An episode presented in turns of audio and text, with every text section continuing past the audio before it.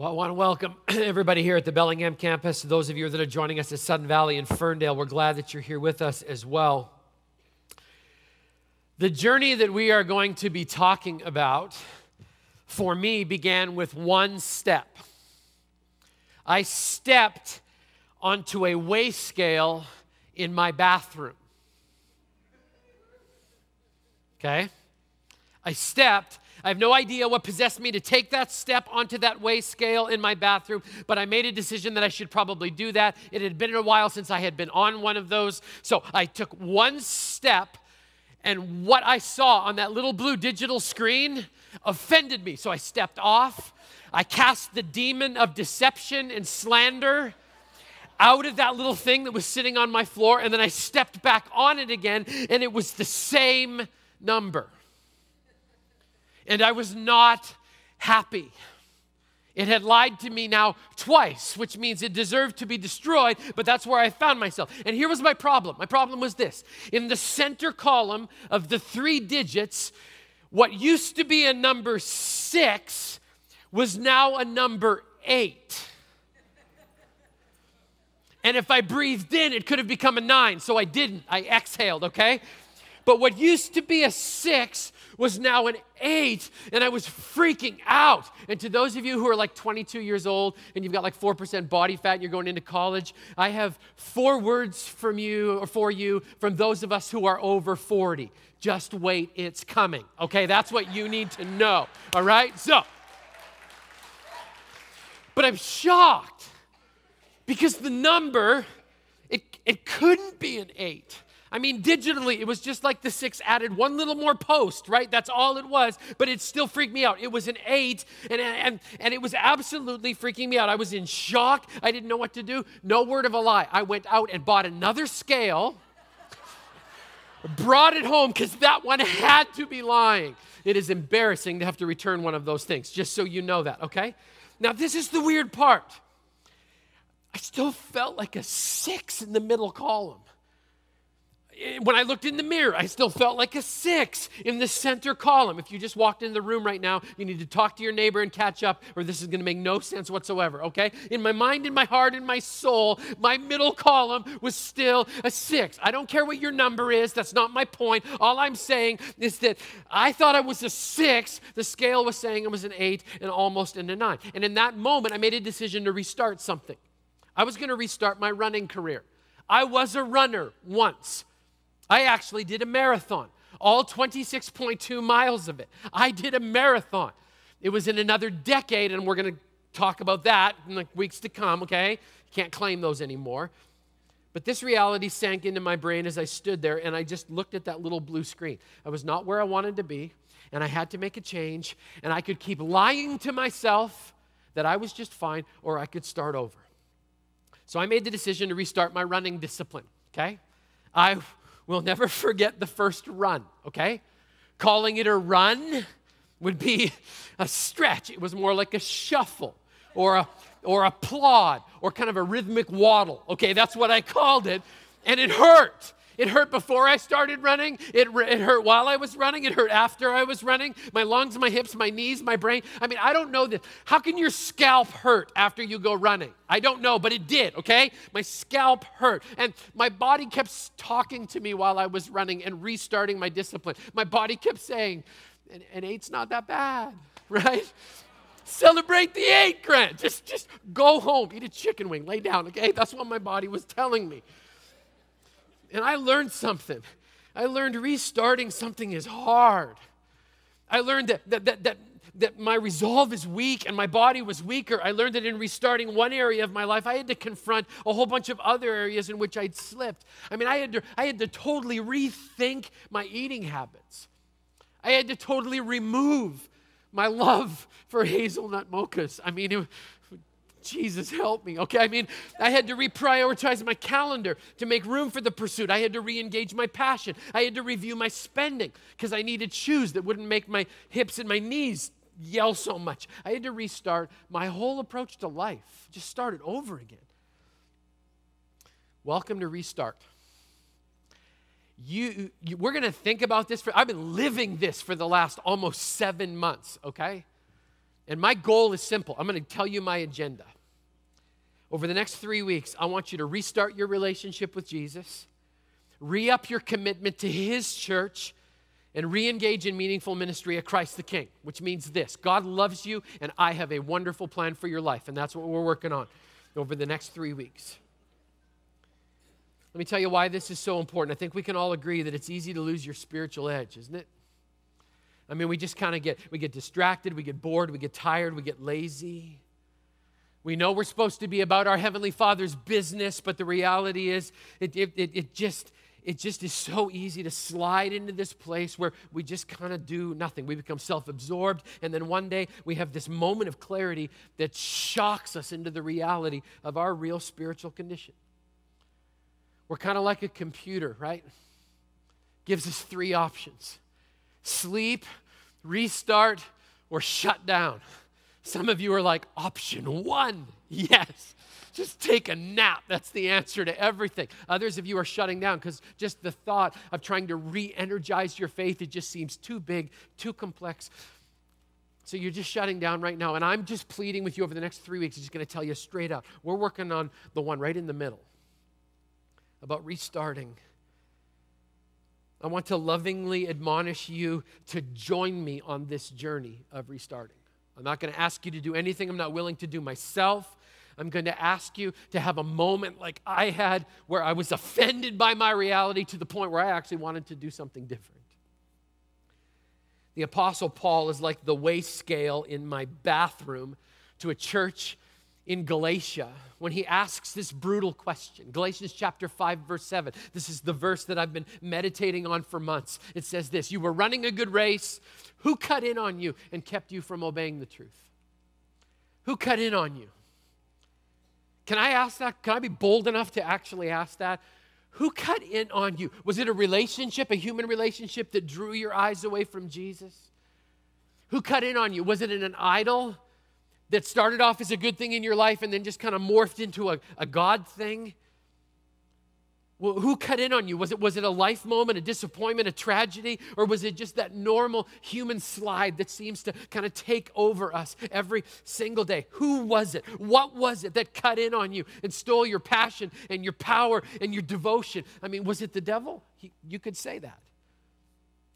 Did he lull you into a sense of complacency? Did he tempt you with a counterfeit? Did he substitute the truth for a lie? Did you actually buy it?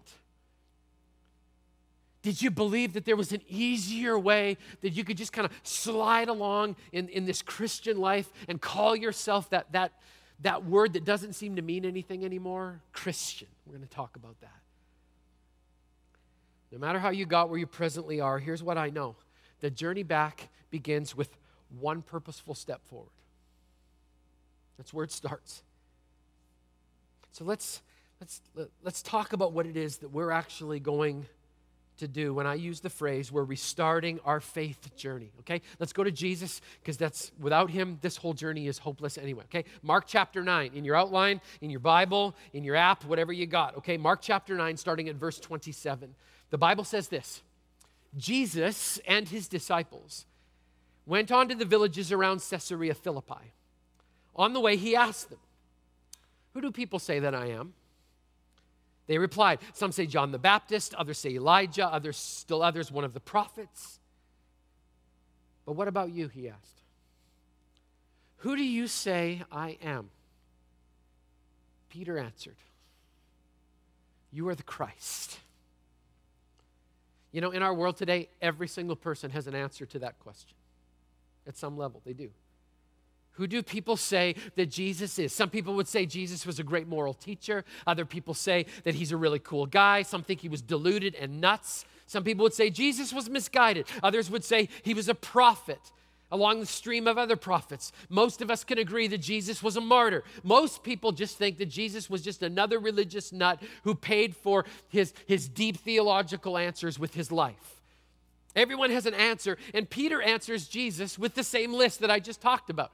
Well, some people say you're John the Baptist, other people say you're Elijah, that would make you a prophet. I mean, that's who Jesus, that, that's who people say that you are Jesus. But Jesus isn't satisfied with the answer. So he presses in with a deeper question and basically says, I don't care what anybody else says. I want to know your answer to the question. Who do you say that I am? And Peter says, I believe you are the Christ. Based on everything that I've seen you do and everything I've heard you teach, I believe you are the Christ, the Messiah. I believe that you were the one sent from God to save me from my sin. Can I be bold enough to ask a question? Who is Jesus to you? Now be really, really careful how you answer that question. Because the Holy Spirit of God is here right now, and I believe that He will hold you accountable for your answer. Be careful about calling Him your master unless you're willing to be His slave. Be careful about calling him your Savior unless you're willing to live your life as one who was actually saved by somebody else. Be careful about calling him your Lord, unless, of course, you're willing to completely live underneath of his lordship. I mean, that's the first step in truly becoming a disciple of Jesus. It's making this declaration that I will reestablish the lordship of Christ in my life. I want you to notice something, okay? I'm not using the word Christian, I'm using the word disciple on purpose. Let me tell you, I believe, my opinion, the word Christian has completely lost its meaning. It's like the word love. I love my dog. I love my mochas. I love my wife, right? But it doesn't really mean anything and it doesn't apply. It's all different contexts. In fact, we've redefined the word so many ways and spread it out so far and watered it down so much it doesn't mean anything. I'll just tell you my experience. Lots of people call themselves Christians. Lots of people call themselves Christians. And what they mean by that is they love God However, they decide to define him, they take his word under advisement, unless, of course, it bugs them or offends them, and they see the salvation of Jesus as a really cool life insurance policy. It's a get out of hell free card. That's what it is. Not using the word Christian I'm using the word disciple because it means this. When I am a disciple, it means I fall in line under the teaching of someone that I consider to be my rabbi, my teacher, and my king. My king. Which means when he shows up, I take a knee. That's how it's supposed to work. So, this is what I want you to do right now. I want you to actually fill in the blank. I put it in your outline. But I want you to be honest, okay? Don't put your church answer in there because somebody else may be able to see it. Just be real. I asked a number of people this week, fill in the blank. Jesus is my. They were so unbelievably real. Here were some of the answers. Right now, Jesus is my punching bag. Another person said, Jesus is my scapegoat. Another guy said, Jesus is my convenient wingman. Saw another one on the back of a car. This one drives me nuts. Jesus is my co pilot. Really? If he is, you're in the wrong seat.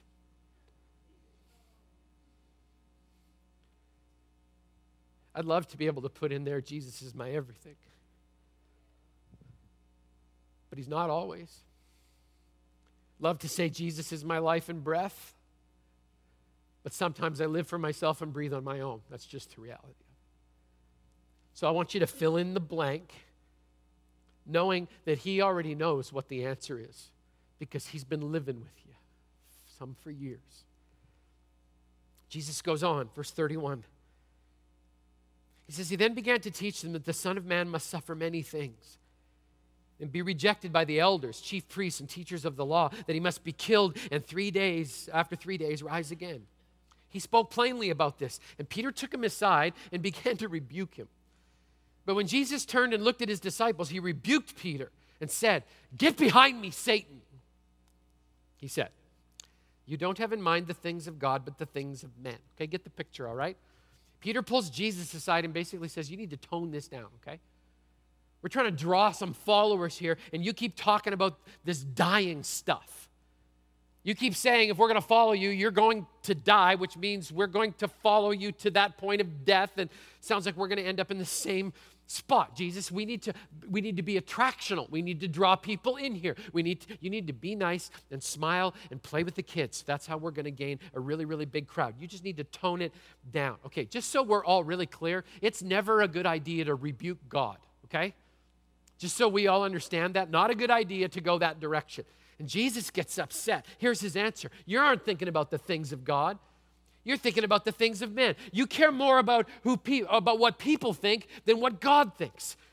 You care more about your image and your status and your stuff because Peter actually thinks if Jesus is going to be a king, that's going to make him a what? A prince. And he's got this all messed up. And Jesus says, Peter, you need to understand this kind of thinking, it's killing you and it's killing me. And it will kill me literally. As a disciple, I've got to make another declaration. I think it's the declaration that Peter or that Jesus was asking Peter here, and I put it this way in your outline that I'm gonna I will redefine what matters for eternity. A life of following Jesus demands my life, my soul, and my all. It means I'm going to give myself to the one who gave himself for me, that I'm going to lay down willingly my life, my soul, my all. I mean, what does that mean? We know it's a line in a really cool song that we often sing when we take communion. But what does it really, really mean? Well, the Bible says Jesus says this to Peter after he's called him Satan, which is not good. And then he begins to answer some of his questions. In verse 34, he says this Then he called the crowd to him along with his disciples and said, If anyone would come after me, he must deny himself, take up his cross, and follow me. I mean, that's really blunt, isn't it? Right there in that moment, Jesus is like, Choose, choose. Don't call yourself a follower if you're not willing to follow. And this is what it means to follow deny yourself, Take up your cross and follow me. That's what I'm that, that's what I'm asking you to do. So let's break this apart. Okay, let me review what it means. It means I'm going to recommit myself to living as a disciple of Jesus. That's the next blank in your outline. Which means this. It means I'm going to intentionally love what Jesus loves. Which also means on the flip side, it means I'm going to, and I use this word very carefully, I'm going to hate what Jesus hates It means I'm going to serve like Jesus served, and I'm going to go where Jesus went. It means I'm going to give myself away like Jesus gave himself away. It means as Jesus was poured out like a drink offering, I'm going to pour myself out. It means that I'm going to choose to be like him, talk like him, walk like him, work like him, act like him, and ultimately, yeah, we're going to have to die like him. This is a really quiet crowd. But that's what it means to recommit myself to living as a disciple of Jesus. And then he breaks it down even further. He goes, You want to get really, really tough? Here's, here's three more aspects. I will deny myself. I'm putting these personal because this is supposed to belong to all of us. That I will deny myself. It means this I'm going to renounce myself as the central focus of my life. That means instead of taking a step forward, first I'm going to take a step back and declare that I am not the center of my own universe. That I'm not going to believe that the universe revolves around me, it means that I'm going to, to choose not to do just what feels good or what everybody else is doing. Instead, I'm going to exchange that for what is joyful and eternally fulfilling and only do what it is that Jesus asks me to do. It means I'm going to put myself down lower on a priority list and I'm going to live a completely selfless life. And some of us nod our heads and go, Yeah, that's what I'm going to do. Can I tell you something? It's impossible. Unless you're filled with the Holy Spirit of God, who is the only one who can give you the strength and the courage to actually pull that off. I mean, this is not cheap talk and, and, easy stuff. Jesus is saying, I need you to put yourself so far down your priority list that you can't even find yourself on it. Secondly, he says, I'm going to take up my cross. This means I'm going to embrace the place of ultimate sacrifice. Now, I want to clear this up because so many of us misunderstand this. I, I do all the time. I want you to know something. Your cross is not the job that you don't like going to on Monday through Friday. Your job is not your back pain that you have to deal with continuously. Okay? Your cross is not anything that the Bible calls your light and momentary troubles. Okay? That's not your cross. Often people think it's whatever problem I have to bear, that's my cross. That's not what Jesus is talking about. Jesus is talking about coming to a place where you die to yourself. Jesus is talking about picking up a cross, and it has nothing to do with jewelry.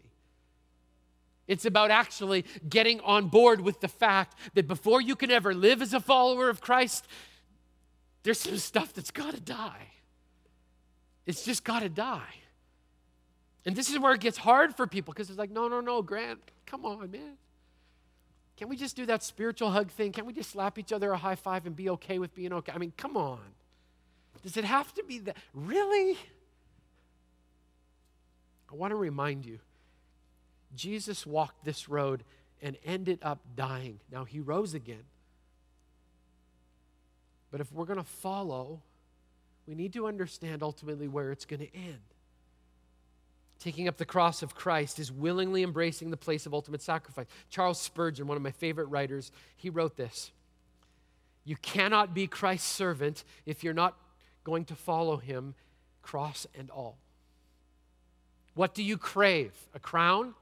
Then it must be a crown of thorns if you're to be like him. Do you want to be lifted up? Well, so you shall. But it will be on a cross. We've shrunk the cross, we've padded it, we've made it easy, we've made it tolerable, we've made it politically correct. And Jesus stands by and says, Just so you know, a cross meant death. And every disciple, before he can live, will learn what it means to die to yourself, in your agenda, in your dream, in your hope. Here's the final one.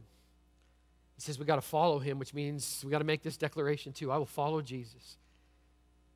I put it this way that I'll take the same road Jesus took. You know, when we hear the word follow, we get a mester, uh, Western picture of it, of falling in behind somebody and putting your head down and they're walking and you're just trudging along behind and trying not to bump into the person in front of you. That's not what the word meant. An Eastern person would have heard this word and they would have known the original meaning. It literally means just to join someone on the road that they're already walking on.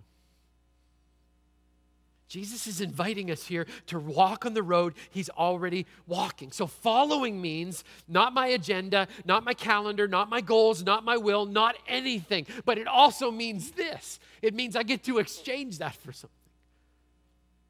It means when I actually follow Jesus, I get to pick up his calendar and his agenda and his goals and his will and, and not my anything, but his everything. I know this sounds like we're going to lose something, but the truth is, if we're willing to restart this amazing journey together, it means we have everything to gain. We have everything our soul, our life, our all. Now, the Bible says that we're going to have to follow Jesus. So I want to remind you of one more thing, okay? The Bible says there's two roads, okay? One is narrow that disciples walk on, and it's difficult, it's not easy, and ultimately it ends in eternity with Jesus. The Bible says there's a second road. The second road is broad, it's easy, you can just cruise right down it, but the problem is it ends in hell and in destruction. And in one of the places in Scripture, Jesus is saying you've got to choose between the two roads. In fact, he says those very few people who actually get on that really narrow road with me, it's a difficult road, it's not easy.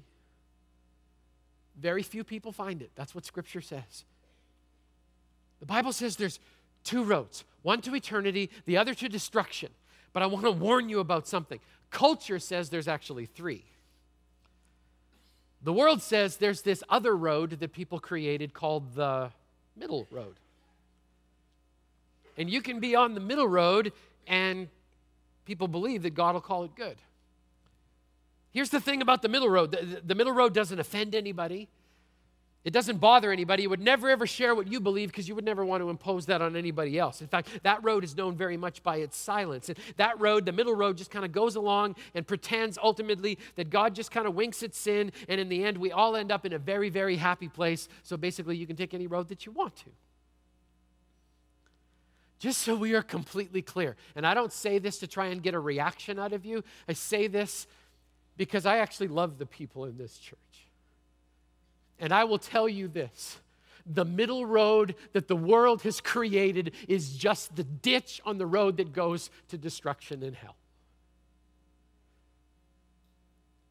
And Jesus keeps saying this I'm walking this narrow little road, but I so want you to come and walk it with me. And you're probably going to have to talk, and you're probably going to have to share, and you're probably going to have to care, and you're going to have to give away everything, and it's going to be You'll actually find new life if you walk that road. Now, I know for some of us, we're just like, been there, done that, not sure I want to do it again. Here's my word to you restart.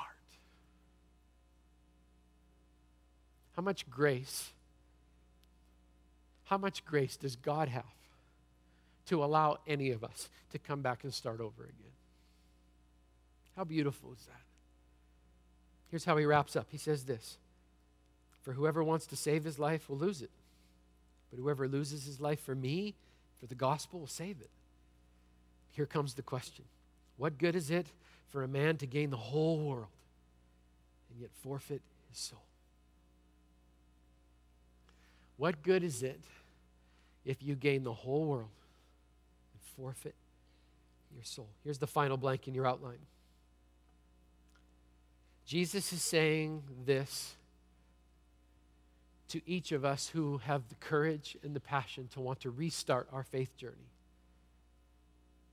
He's saying to us, if you do that, this is what you will be able to say I will rejoice that in dying, I can truly live. You see, when we come to the communion table, we're making a declaration as disciples and followers. When we come to the table, we're saying, I get it. I get it. His body was broken for me, His blood was spilled for me. And now I'm joining Him on that road of sacrifice because how, how else could I say thank you for what He has done for me? The Bible says that before we come to the communion table, we're supposed to examine ourselves. Here's what I'd like to, you to examine yourself on, because it's what I'm going to be examining myself on as I sit right here in just a couple of moments and do the same thing that you're going to have an opportunity to do if you choose. And that's to examine my heart and say, Am I a quote unquote Christian or am I a disciple? Am I tired of living the way that I'm living, or do I actually believe that God can give me an opportunity starting today to restart my faith and commitment to Him? So, my friends, my brothers, my sisters, my prayer is that all of us together, I'm not asking you to do anything that I'm not going to be doing myself. It's to examine deeply in your heart. Are you willing today to begin to restart the process of denying yourself? And taking up his cross and following him. No matter what it costs you, knowing that it cost him everything. Let's close together in prayer.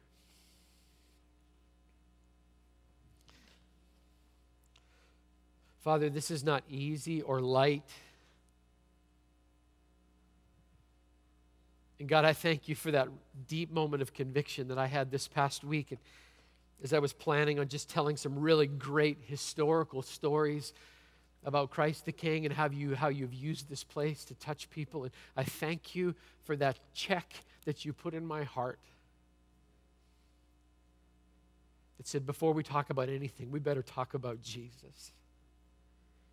We better talk about his faithfulness and his sacrifice and his passion and his call to us to become disciples of the Most High God, followers of our rabbi, teacher, Jesus Christ, servants of the Creator and King of Kings. So, Lord, I give you praise today and ask that you would help this moment be one of those holy, beautiful moments when we get to restart our faith in you. And I pray these things in your precious and holy name. And all God's people said, Amen.